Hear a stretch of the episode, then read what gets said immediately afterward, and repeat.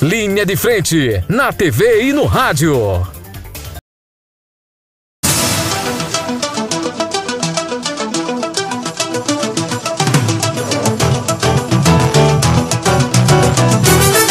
Outubro de 2021, dia 27, né? Faltando um ano, quase um ano aí para as eleições 2022, a oposição permanece desunida no Rio Grande do Norte e isso pode simbolizar um trunfo para a reeleição da governadora Fátima Bezerra no estado. Embora a Assembleia Legislativa esteja toda, quase toda contra a governadora. Vale salientar que são lideranças políticas e conhecem os caminhos das sombras, das rosas e das águas dos nossos parlamentares.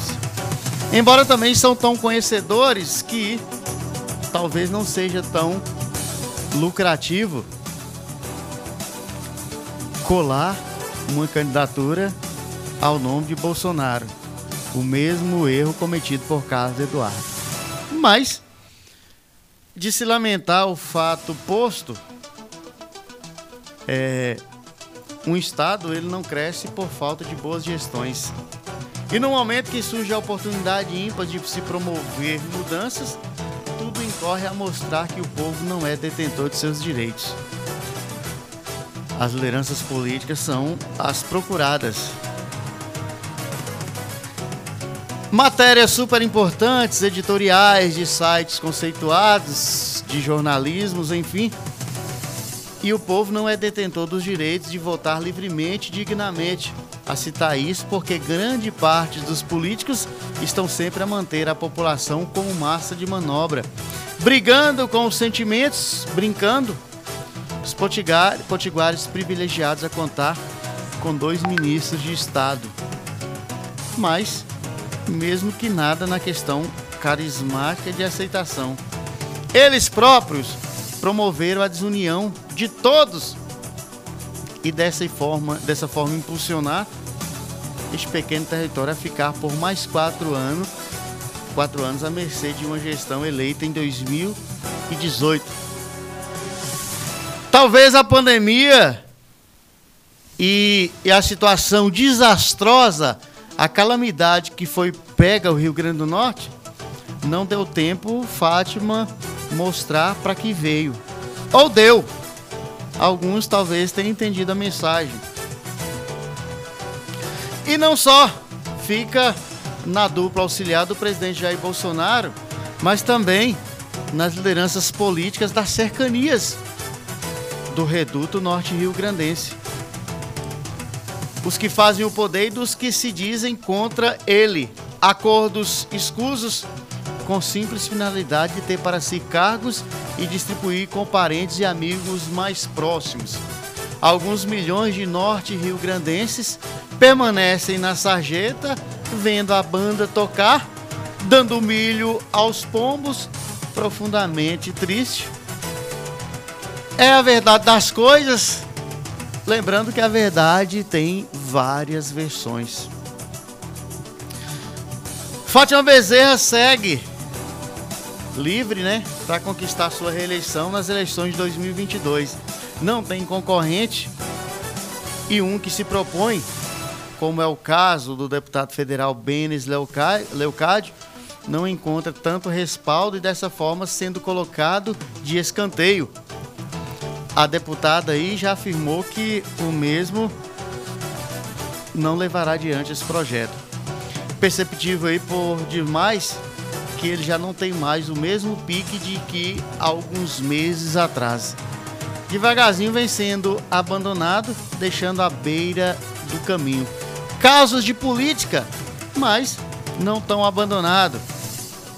Os números, pesquisas e as visões de águia, de lince, ou até com venda nos olhos, dá para se entender que a eleição a deputado federal de Benes Leocádio não é algo tão difícil.